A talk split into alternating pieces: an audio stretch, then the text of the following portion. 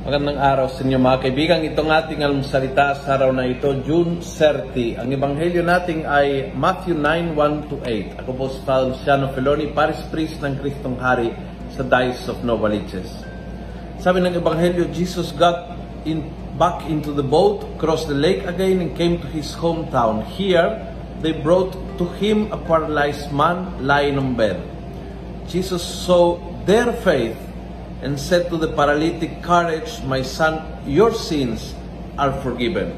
Nakita niya ang pananampalataya nila at sabi niya sa kanya, uh, pinatawad na nga ang iyong kasalanan at dahil doon gumaling yung mama. Pero gustong gusto ko yung nakita niya ang pananampalataya nila at pinatawad siya.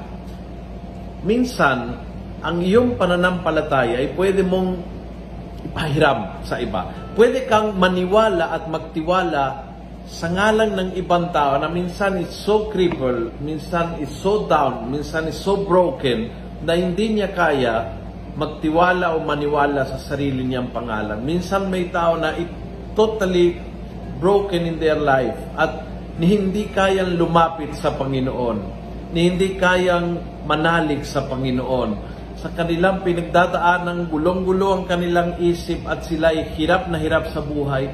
At minsan ang isang mabuting kaibigan ay hindi lang andyan para makikinig o para tulungan, andyan din para ipahiram ang pananampalataya.